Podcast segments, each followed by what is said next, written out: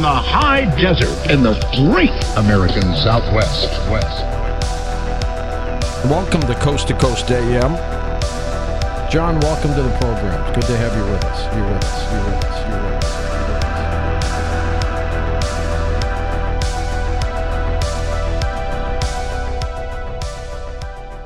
Welcome to Coast to Coast PM, the number one unofficial Coast to Coast AM podcast. This is a podcast where two brothers analyze the world's largest overnight paranormal radio show known as Coast to Coast AM. My name is Paul, and I'm the guy that listens to this inexplicable radio show here with my brother. Hey, it's Chris. I'm the Rick Wilson to your Bill Kristol, but I didn't start a political pact to steal money from old liberal women. We got there. I was wondering where that was going to end up. I was wondering where that was going to end up. Uh, they're just such tools, dude. They are actually the worst. They they are the worst. So bad. It's like one out of you- ten. I don't want to agree with you people. Mm-hmm. I feel that. I feel that. Well, Chris, today we have an episode that I think you will want to agree with. Okay.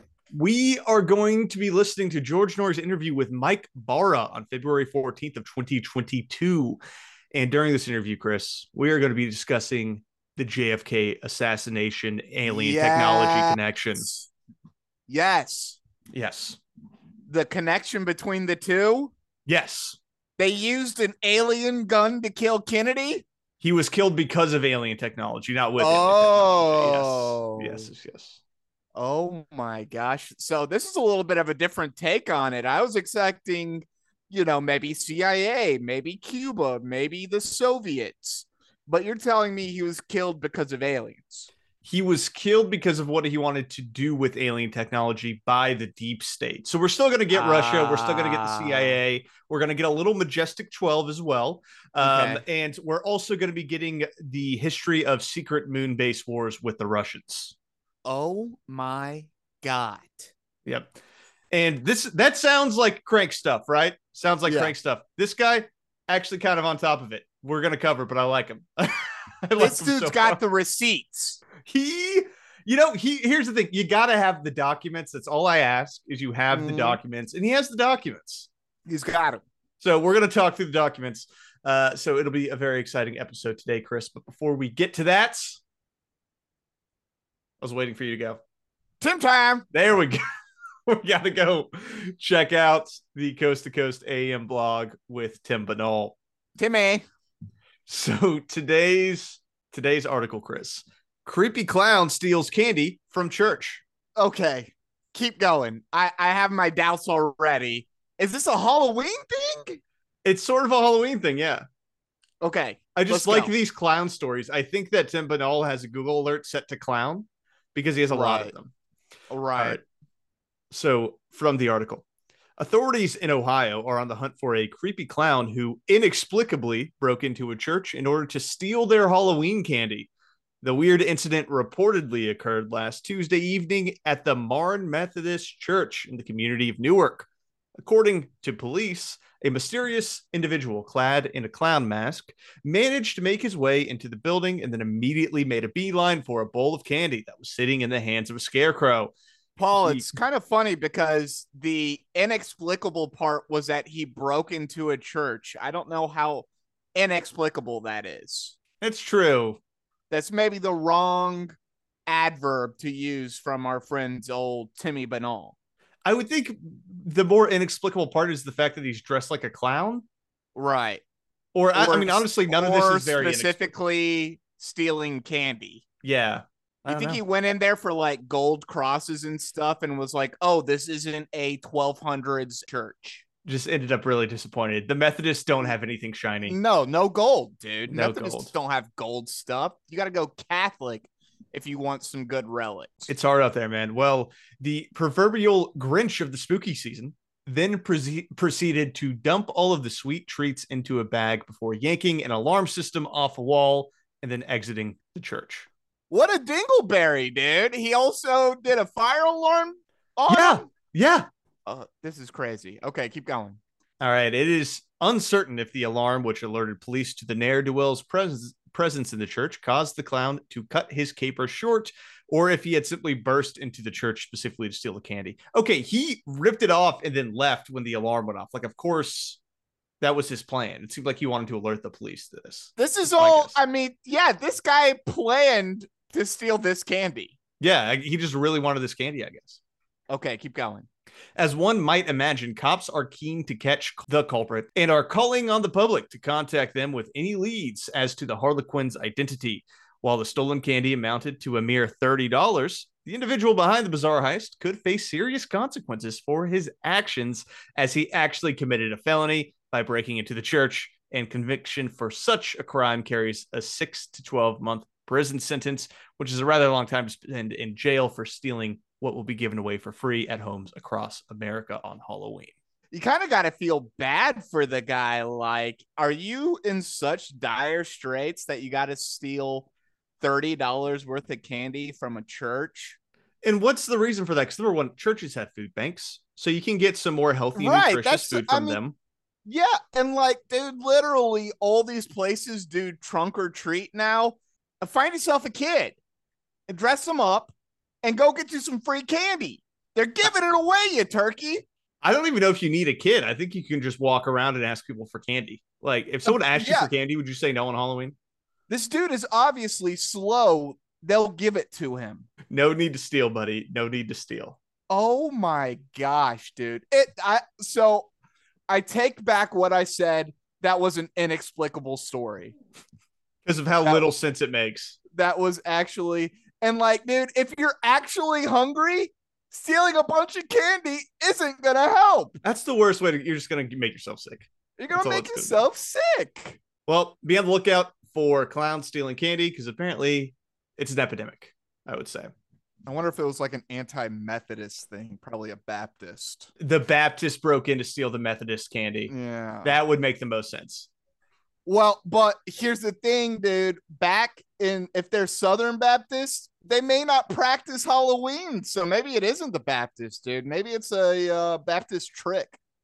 Well, the Baptists are sabotaging their Halloween, maybe. Yeah, we'll figure it out. We'll unpack it.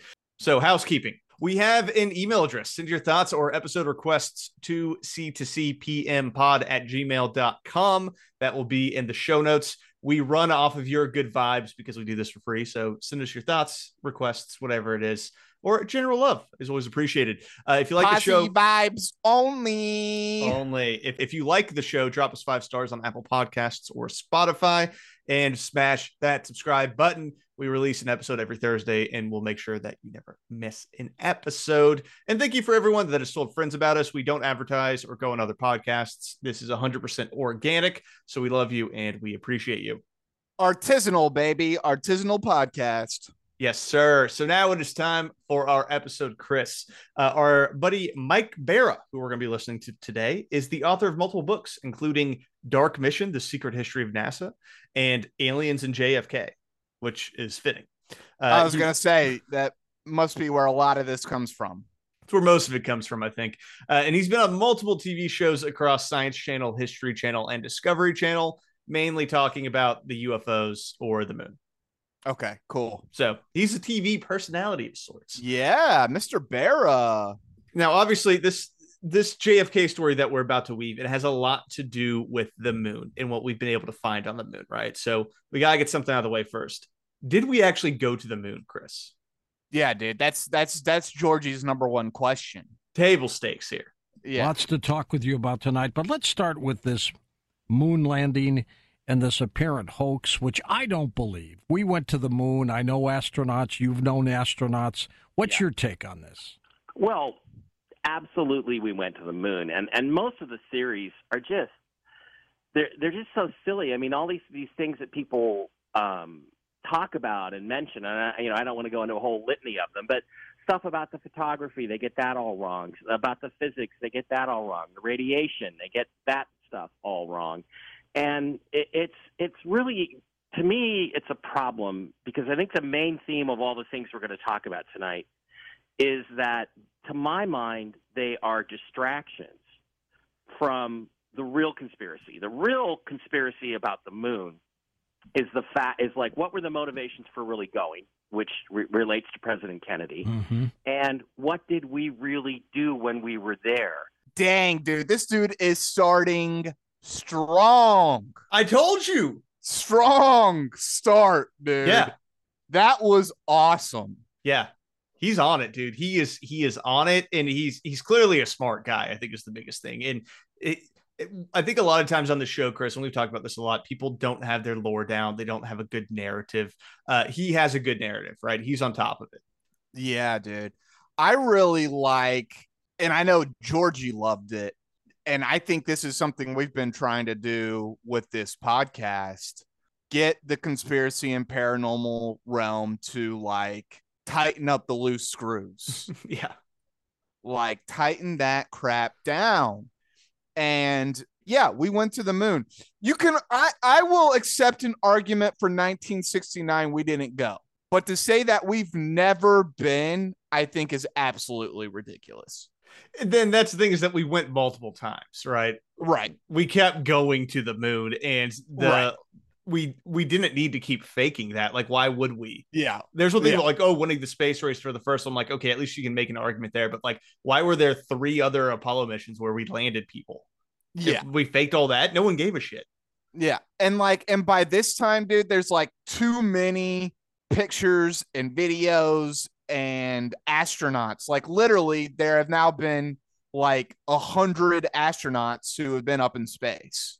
You can actually, if that's you have a powerful enough telescope, you can see the the lunar module equipment, like the landing Right. equipment. Yeah, Yeah. which is That's pretty cool. uh, so, anyways, that a lot of this stuff, dude, I'm right there with them. Ridiculous. and he, he breaks down a few of them. One of the more interesting ones that I hadn't heard of was that Stanley Kubrick actually filmed the moon landing. Like he was Yes. one who faked it. I've heard So- this one that he was the Yeah. 1969 director of the fake film for the lunar landing. and apparently it has a lot to do with people think that he he hid messages in his movies uh about the fact that he faked the moon landing so he goes into that a little bit and i thought that this was a pretty interesting bit of debunking that mike does Let's do it. Didn't Stanley Kubrick do some kind of filming on a soundstage? Yeah, he did, he did, and and to me, you know, this is this is one of the most ridiculous theories that's out there, which is that Stanley Kubrick secretly filmed the moon landings using 1960s technology to produce the the films that we all saw, the video that we all saw coming in basically live, you know, delayed by a few seconds from the lunar surface. The, And it's the grainy black and white stuff. and the color stuff. And remember, it got progressively better, George, because they kept sending better cameras to the moon and better video cameras. Sure. So it kept getting better. I think once they were comfortable that we couldn't see any of the artificial structures in the background with the cameras they were using, they got they got braver. And they started sending better cameras. And one of the things we did is we went and interviewed his personal assistant. His personal assistant was a guy named Leon Vitali. Grilled him, and he just said, "No, it's all nonsense." Kubrick was a was a fan of of space travel and space exploration. That's why he put you know a kid in an Apollo 11 sweater in The Shining and things like that. And So we got a little foreshadowing with this mm-hmm. one. There's structures on the moon. there are alien structures on the moon but we he haven't really been able to glossed over that. yeah just he did. glossed over that. he did he did Yeah, once they knew that they didn't have to get the lunar structures, the artificial structures in there, then NASA didn't care. And it's like, oh, let's expound on that. you're bearing the lead buddy Yeah. So let's jump into that right so like what was the reason we went to the moon because according to mike it was not just to go to the moon right This was an archaeological mission. essentially yeah Holy cow. and it, what it was is that you know that race we just talked about, the Anunnaki, that were here way back at the beginning of recorded time in history. They were on the moon. I mean, they absolutely were there. They built structures. They built um, buildings. And they left behind a lot of equipment and a lot of technology. And that is the secret reason why we wanted to go to the moon in the first place and why we had to beat the Russians there because you you know, we were going to be the first that were going to go back, get that stuff, bring it back to Earth, and then reverse engineer it. And that was the whole purpose of the Apollo program. So, all right, dude, he drops Anunnaki. yes Is this the general belief that aliens came down to ancient humans we became like a slave race for them to collect gold or some kind of resource. We rebel, or some alien starts giving us knowledge that we're not supposed to have. Is that what he's talking about when he's mentioning the Anunnaki? he does not get into that. So I'm not actually Okay. entirely certain what his belief structure is around ancient aliens. I got the vibe that these were aliens that were around before humans and their technology was left on the moon. I don't actually know that for certain. Okay. Um, I yeah, I haven't read his book. I don't really want to read his book, but he it's it's not re- really relevant to the theory um, if that helps at all.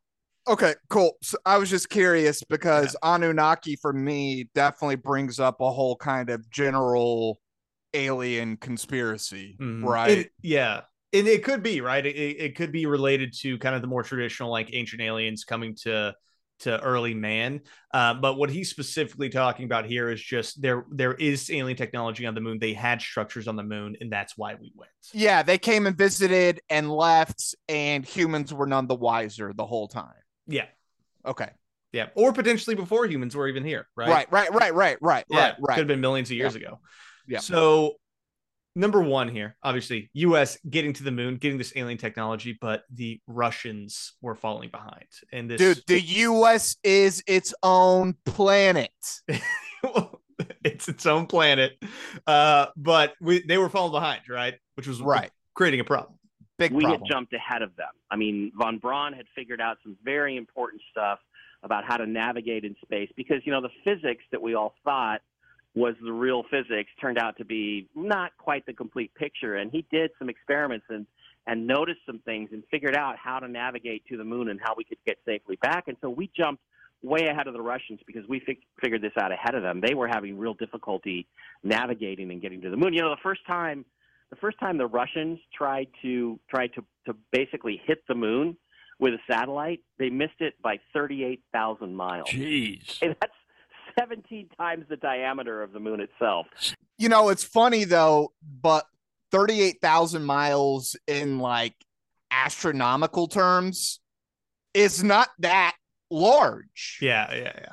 It's kind that is kind of a little interesting. He really does have the facts. No, he's he's got it down, dude. He's on top of it. He Um, knows his history. Yeah, and you know, shout out um to to America. You know, we we were winning the race at this point. Um, we got better Nazis than the Russians. Uh, yes. uh, von Braun famously made the V two rockets that Germany launched at the UK during World War II. We stole him afterwards, and he created the Saturn V rocket. So we just got the best Nazis. You know, that's what we did in the United States. Yeah, baby. Operation Paperclip. Yeah. They ran. I mean, uh, Huntsville, Alabama, still incredibly German because of how many Nazis Right. we brought. No one talks about this, but Yeah. it's ton of Germans are still there. It's it's a very German town. So we, you know, we're kicking ass, right? What does this Yeah. have to do with Kennedy getting killed, Chris? Well, Kennedy is is overseeing a lot of this in NASA, right? This is really the heyday of NASA's right there in the late 50s, early 60s. And him overseeing it, he starts making some decisions allegedly that uh, the deep state did not like.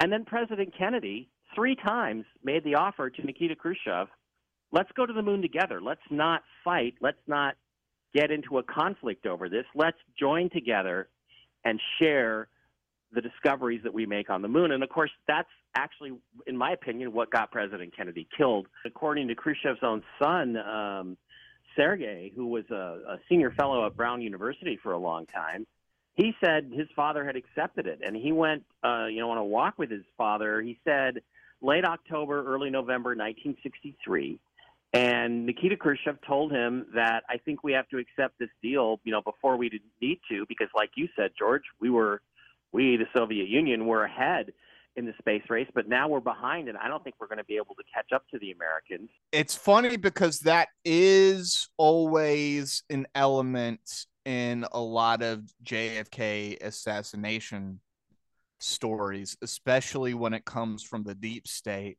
that it has to do with him opening relations with the Soviet Union.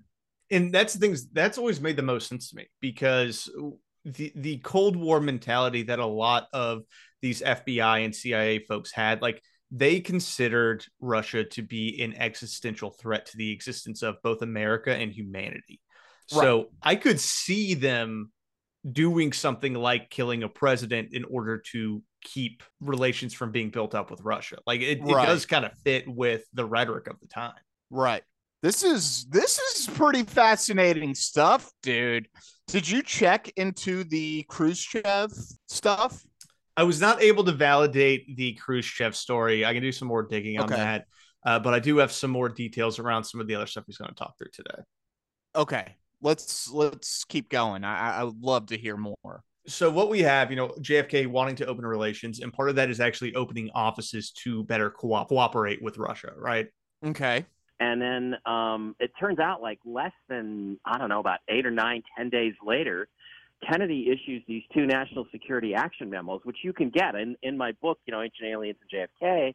You actually, I actually show you the documents, and one of them says to Director CIA, uh, "Hey, get an office set up so that we can start exchanging information with the Russians on the differences between our secret projects and bona fide UFOs. And then he directs the uh, James Webb, the director of NASA, to uh, go ahead and open up an office to begin exchanging technological information with the Russians. That the date of that was November 12th, 1963, which is exactly 10 days before they blew Kennedy's head off in Dealey Plaza. So uh, I'm not saying that was the reason, but it's pretty clear, George, that's the reason. I'm not saying that's the reason, but that was but the reason. That was the reason. That was the reason. Yeah. That is really fascinating stuff. So the memo that he was referring to, Chris, the November 12th, 1963 JFK UFO memo was first published by paranormal investigator William Lester, who put it in his book on JFK. Uh, that was instructing the U.S. to cooperate with Russia on quote unquote UFO research. The memo doesn't actually use the word UFOs. It uses the word unknowns. So it was like known and unknown. What? The idea being, in, in, the way it's been interpreted by ufologists, is what he's talking about is we need to make sure the Russians know which planes are ours and which ones are UFOs because we don't want them thinking that UFOs are us. Right. Yeah. Mm-hmm. Like accidentally start an intergalactic incident because the Soviets start shooting down UFOs. Or start a, uh, a terrestrial incident because the Soviets think that a UFO is a U.S. spy plane. Ah, that was that was uh, JFK's big concern, according to that memo. This is a real government memo. It is allegedly a real government memo. There have been some actual, uh, say, actual journalists who have tried to look into it, and they have not been able to get a carbon copy of this memo from any of the archives in uh, the United States government that I've been able to find. So I think that it's a bit in question whether or not it's real or not. Mm-hmm. Um, kind of up in the air. That pretty fascinating stuff, though. Okay, so what else do we got? All right, so next up we have the burned memo. So he's going to talk a bit about this one. So these are two big memos that uh, the JFK UFO assassination folks talk about. Okay. And there's also another document called the Burn Memo, where it talks about um, look, he's asking questions that we don't want him to be asking and we aren't going to answer. So we have to consider whether we might need to take further action. And there's just no question that Majestic 12, MJ 12, the, the early precursor to the deep state that we have now, decided that that was it. They were not going to do it because they all knew, George. They knew that there was ancient extraterrestrial alien technology on the moon, and Kennedy was not only going to let the Russians see it and touch it, he was going to let him have some of it, and and that was absolutely unacceptable to the people inside the deep state, the Majestic Twelve, the CIA, Allen Dulles, people like that. They just were not going to tolerate that. What was this technology? So, well, let's let's get through some of those definitions first, right? Okay. So, he mentioned All the right. Majestic 12. That is a classic yeah, what is bit that? of UFO uh, lore, right? So, the okay. Majestic 12 is a super secret organization made up of like government officials, spooks, scientists, folks like that, who are keeping aliens a secret from the from the world, right? So, it's deep inside the U.S. government. Is what the Majestic 12 is. Then he digs into the burned memo. So the burned memo is also a classic part of ufologist lore from the 90s. It was a nine page, partially burned memo that was sent to the UFO investigator Timothy Cooper by an allegedly uh, unknown CIA leaker. who said that he pulled the memo out of a CIA building while they were burning their most sensitive files. Oh, typical CIA, dude. Yeah. All right. What else? So, in this memo, the director of the CIA was allegedly writing that there were inquiries being made by the president that could not be allowed, and that his team needed to submit their recommendations on how to deal with it moving forward. What? So the idea being was that JFK was asking questions about UFOs, and the CIA was like, "We can't have that. How are we going to deal with this?" So, what's the veracity of this memo? I would say less than the JFK UFO memo from 1963. Okay. This was published by a ufologist uh, in burned form in his book. So it's one of those things where no one's really been able to validate it or prove that it's real. Uh, there is a guy who bought it off of this ufologist, Timothy Cooper, who's no relation to Bill Cooper, by the way. And he said that he's had it carbon dated and tested and tested the watermark and said that all of this, the tests came back and showed that it was legitimate. So at least in, in that guy's opinion, this is a real document. But y- uh, here's the thing, right? The government has stopped the opening of documents that have to do with the JFK assassination to this day. To this day, three presidents, Obama, Trump, and Biden, have all kept the JFK assassination documents sealed. So I can totally see how these, you know, secret memos aren't coming up in Freedom of Information Act requests.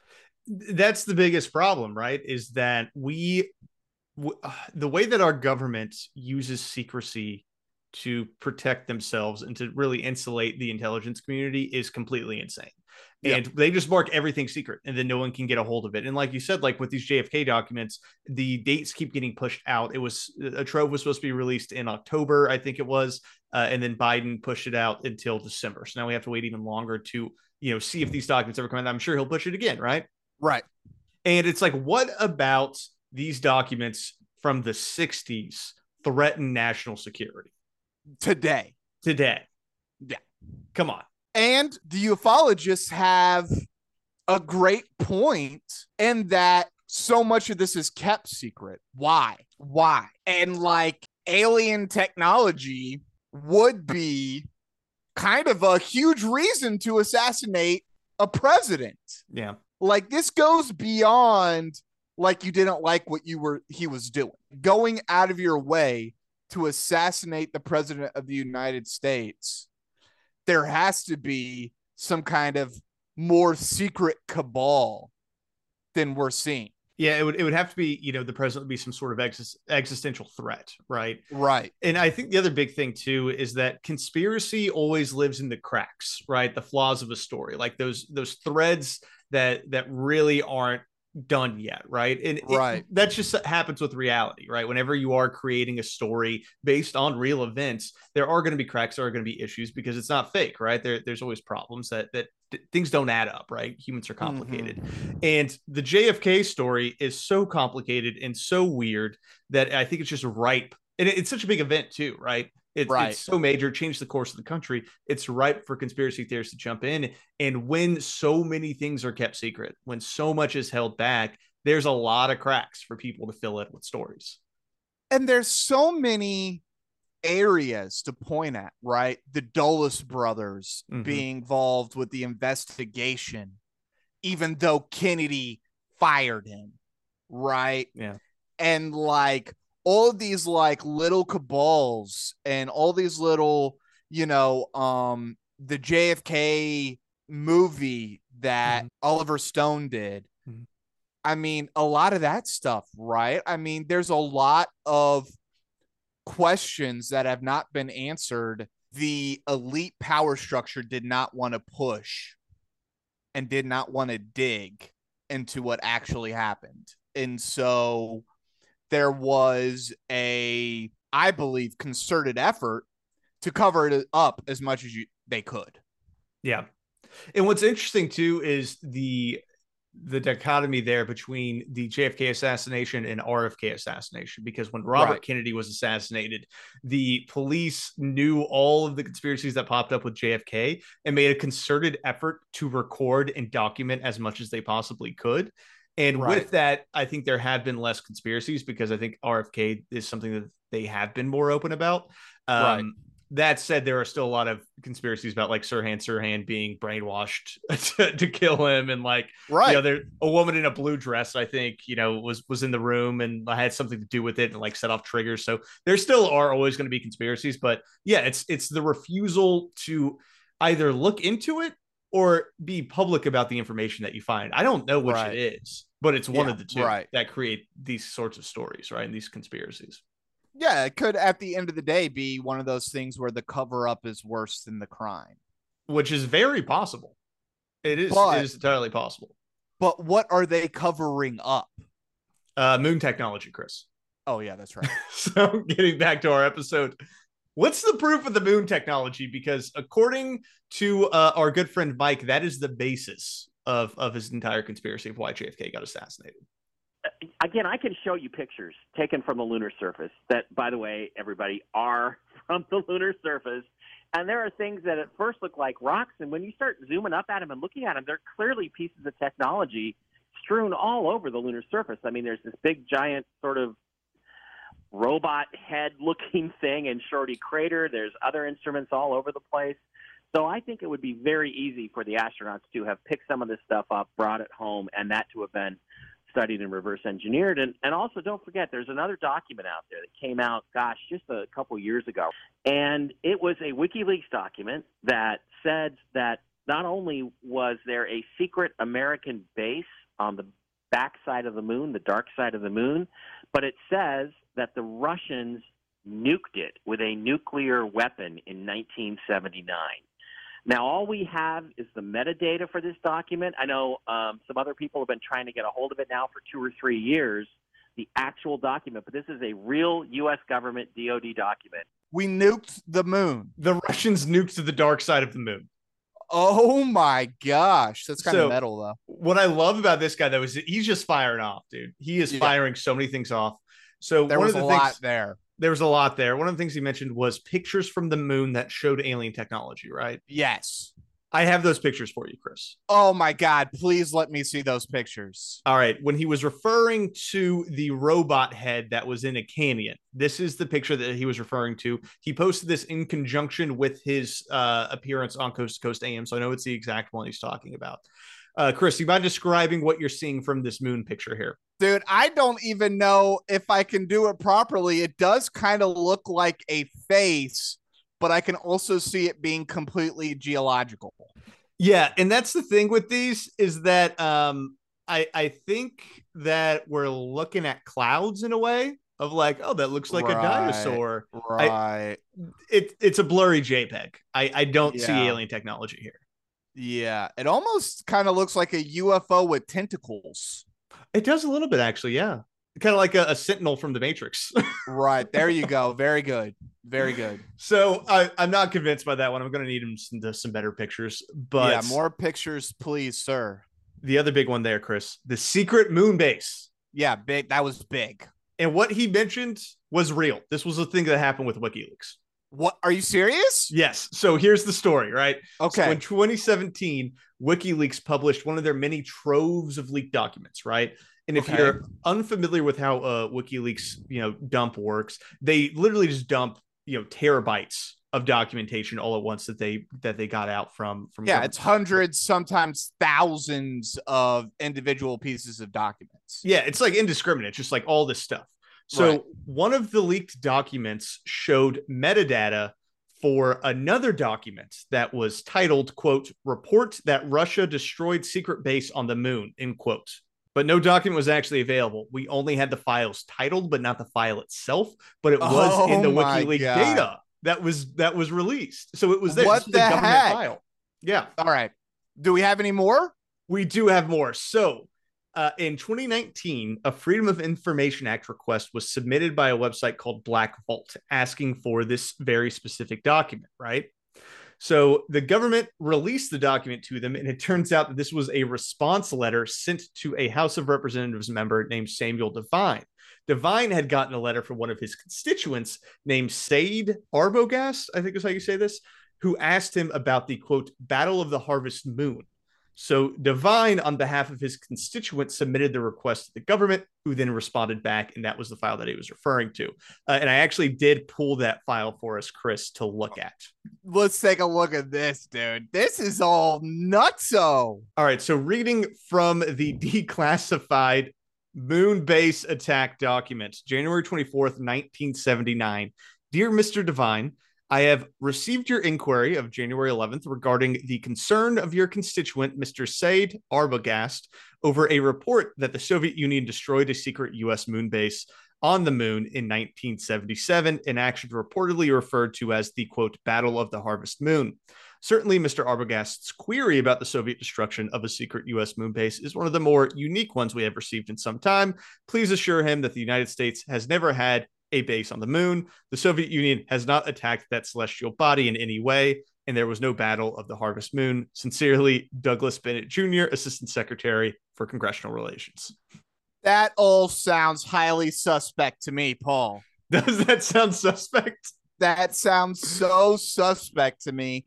There was definitely a battle of the Harvest Moon in which the Soviet Union definitely nuked a definite U.S secret military base on the dark side of the moon, Paul.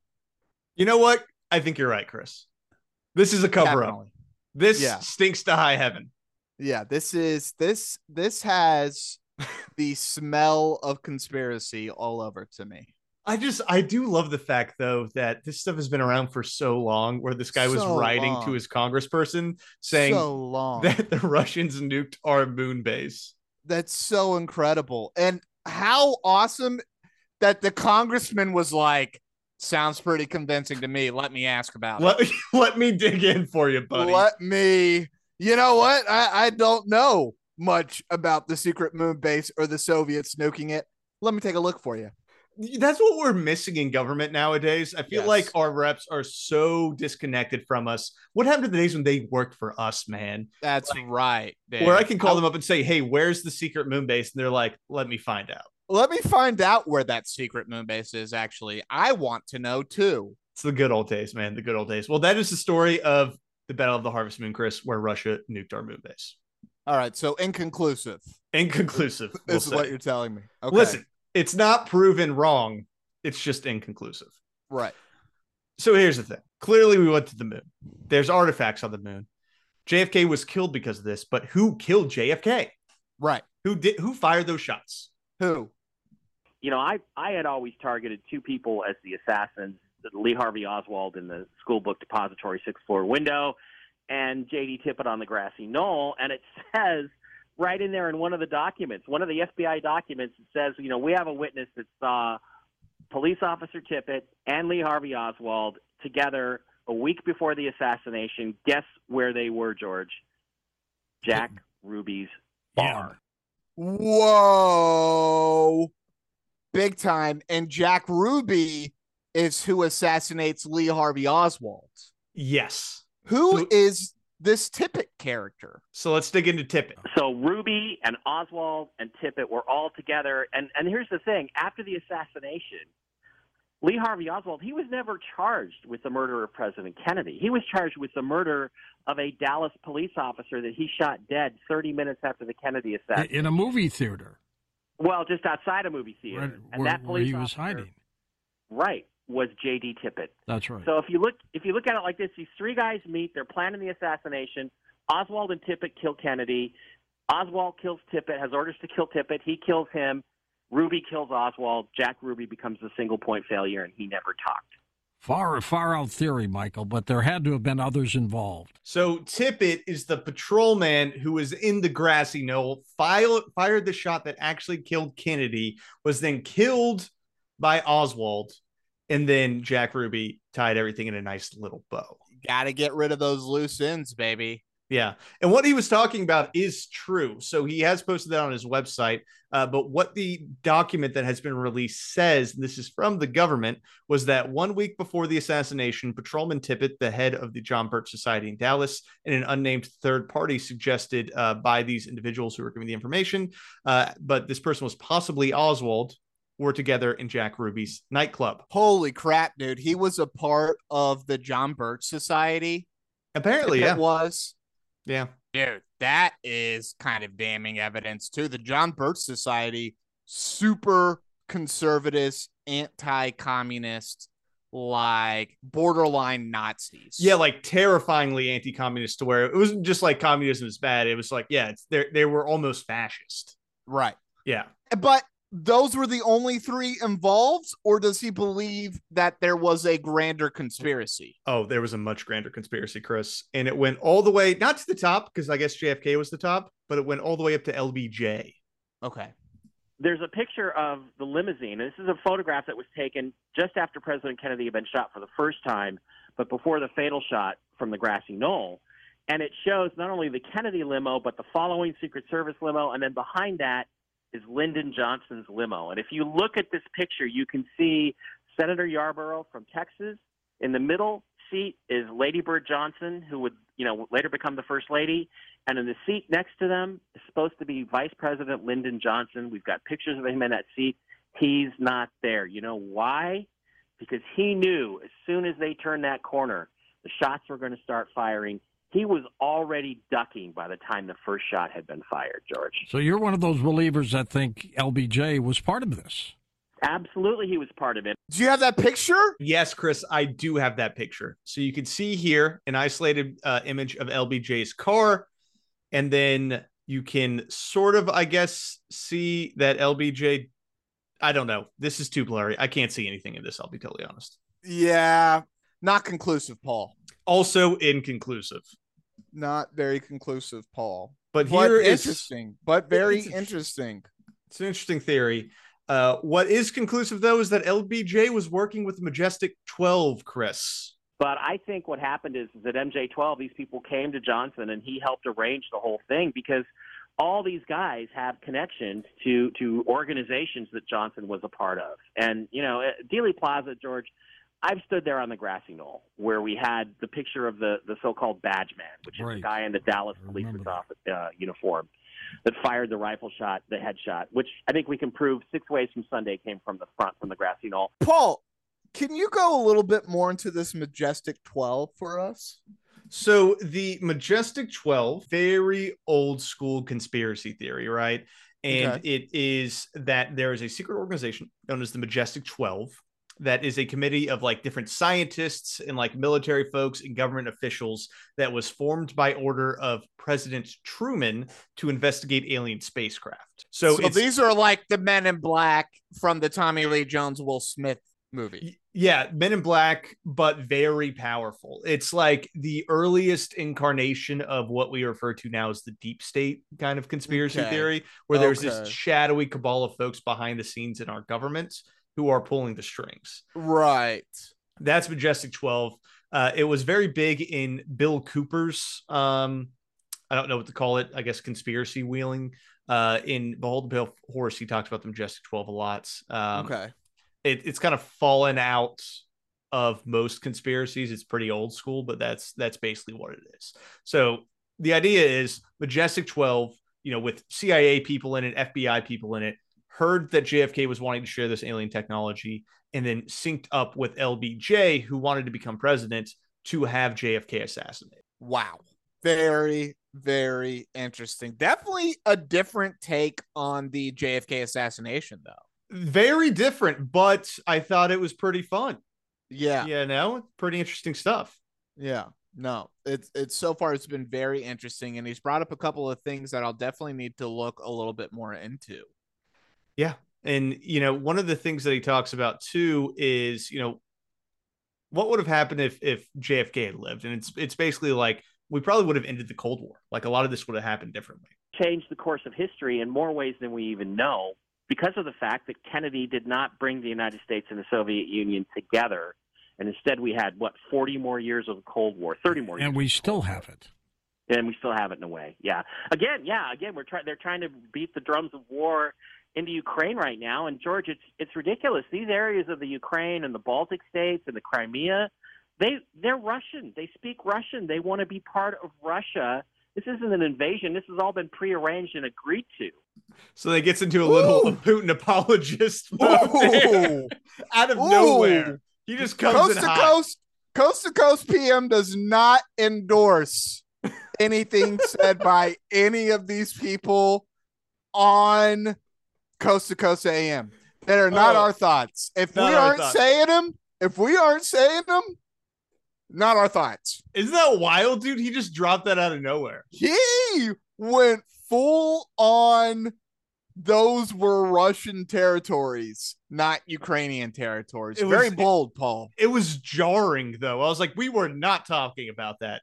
Very bold, Paul. So that's that's a little bit of that. Yeah, I, I like uh, his alien stuff. Not a big fan of his geopolitics, but that's okay. that's okay. Uh, the Crimea was Russian. you got to believe me. He's a Russophile, man. Oh my god, dude. Now I kind of see why he's so pro Soviet Union and all this stuff.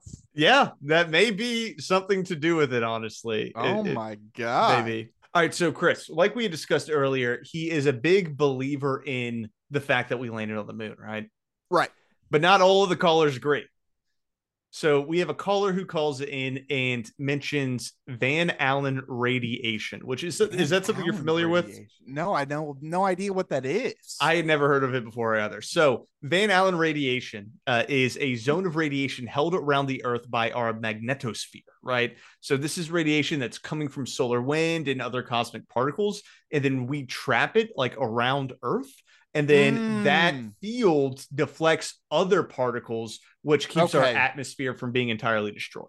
all right. I didn't realize that's what it was called, but I understand the general theory. Yeah. Yeah, and the idea that a lot of moon hoaxers have had is that this radiation belt would kill you. So no one could have gone through it. Therefore, the moon landing is fake. So he addresses that point pretty directly. Yes, uh, Russia sent a round trip uh, rocket uh, around the moon, and they all came back dead.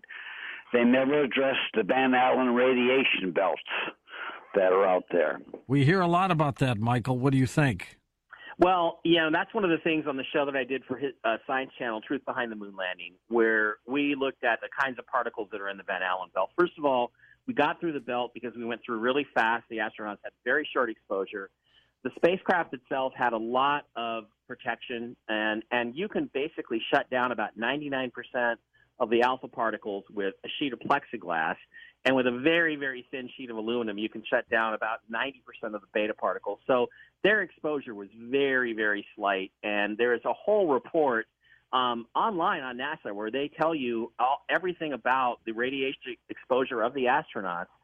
And they actually had dosimeters on them where they monitored their constant radiation, and none of them ever got more than a than one rad. So I thought that was a pretty good explanation. He he gets you know he he gets it. He gets it. I think. In some Yeah, aspects. he he he's added enough science that he's got something real solid here. And the other interesting thing that the caller mentioned was the three cosmonauts who died. Right. Yeah, what was that about? So that was actually a really interesting piece of of astronaut history. So and then this comes directly from astronomy.com uh, there were three russian cosmonauts who went into space on the soyuz 11 in 1971 and their mission was to dock with the first space station which was called the salyut 1 so this was a russian uh, built space station. So these three astronauts stayed on the station for three weeks and then returned to earth on June 29th of that year, the Soyuz 11 began its descent back to Earth and safely landed in Kazakhstan as was planned. When the retrieval team opened the capsule, they found that all three cosmonauts were dead and were still strapped into their crash couches. Turns out that this fatal accident was a result of a faulty valve seal on the spacecraft's descent vehicle that burst open, depressurized the unit, and killed all of the astronauts. Uh, these were the three only fatalities to actually occur in space. Every other fatality occurs uh, when uh, you're launching or when you're actually landing. Uh, these folks actually died in outer space when the seal broke. And ever since then, uh, cosmonauts have to wear pressurized suits during reentry, which is a practice that exists to this day after this tragedy. Dude, holy cow, that was intense. I didn't know about that. I did not either. It's one of those like Russian space history things that, that you don't get taught in the States, I don't think. Right. Like Yeah. Yuri Gagarin was the first human in space. Yeah, exactly. And basically, what this caller was saying was that Russians sent these cosmonauts and they died from radiation. Right. And that wasn't the case. And that wasn't the case. They died from depressurization. Like when they opened the thing, when they opened the uh the um the landing module, uh the the astronauts were blue. They had like blood coming out of their noses and stuff. It was apparently a really Oh bad god, scene. dude. Yeah, I bet that was awful. Yeah. Early space flight, dude. And that's why, you know, I'm kind of with George on this, where denying that humans got to space, I think takes something away from humans. Mm-hmm. It takes away this great thing that we've done as a species, this incredible accomplishment that I really think does take us through to a next step on the evolutionary trajectory of Homo sapiens. Mm-hmm. And to say that that didn't happen, to say that it was all fake, like kills my spirit a little bit. it sucks. It's it's one of the lamer conspiracies because I feel like a lot of paranormal or conspiracy talk, it's about in a lot of ways making the world more interesting than it really is. But that conspiracy makes the world substantially less interesting. And that's where it really bothers me. Exactly. I'm like, oh, you want to live in a lamer world. Yeah, it deadens it. It deadens it the the world we live in. Well, and one of those people, Chris, is our next caller who said that uh, his spirit guide told him that aliens don't exist. So a lot of this has to be wrong. I love these guys, dude. Oh my god. Go. Oh, thank you, George. I- I'm very happy to be on. I have something to say to Mike. I'm a medium and I have a spirit teacher. Her name is Eleanor. And she taught me something about UFOs and about aliens that I like to mention. All right, go ahead. Now, what it is, she taught me that there is actually no such thing as an alien or person. The only sentient creatures in existence are humans and plants and animals. What do you think of that, Mike? Um, well, I think it's it's interesting. I mean, there, you know, again, the fl- the flat earthers, you know, they say that there's no aliens because there's no other planets. Uh, the stars and the planets are just bits of energy that get caught in the the bubble, the firmament around the planet Earth, right? And um, and that there's no aliens that we see. Gosh, there has to be other intelligent life. Why would God only make one of us? Uh, it just doesn't make any sense to me. So I I do believe that there are what you would call alien intelligences. But you know that also with mediums and things, George, you have to ask the question the right way. You have to like because everything is literal. So who knows what what is actually meant by that? Maybe no other species has the level of intelligence or the kind of intelligence. He kind of uh really thread the needle on that one. I was that's why I included this. I was so impressed with that response where he's like, "Well, you got to be careful with mediums because their answers are literal." right. So Right. it, it could be that they just don't have the same intelligence as us. Not there's not any intelligence. This is a man who has straddled the real world and the conspiracy world for a long time and and knows how to navigate it. Oh, he is experienced, man. Like, we have a lot to learn from Mr. Bara. do we? Do we? we do. We do. I feel like he's done a pretty good job. Now, I'm definitely going to have to think more about this alien technology on the moon, finding alien technology, but it there is a surprising number of similarities between Michael Bara and Bob Lazar. Mm-hmm. I mean, this kind of old alien technology that still apparently functions, or we can at least deconstruct it enough that we can figure out technological aspects, maybe different ways that physics work or or whatever it is. That's an interesting little connection that the two of them have. That that is true. That that we are reverse engineering um, this technology that was left behind in a way. Right. That definitely Right. is a thing. I am curious why we have to go to the moon to get it.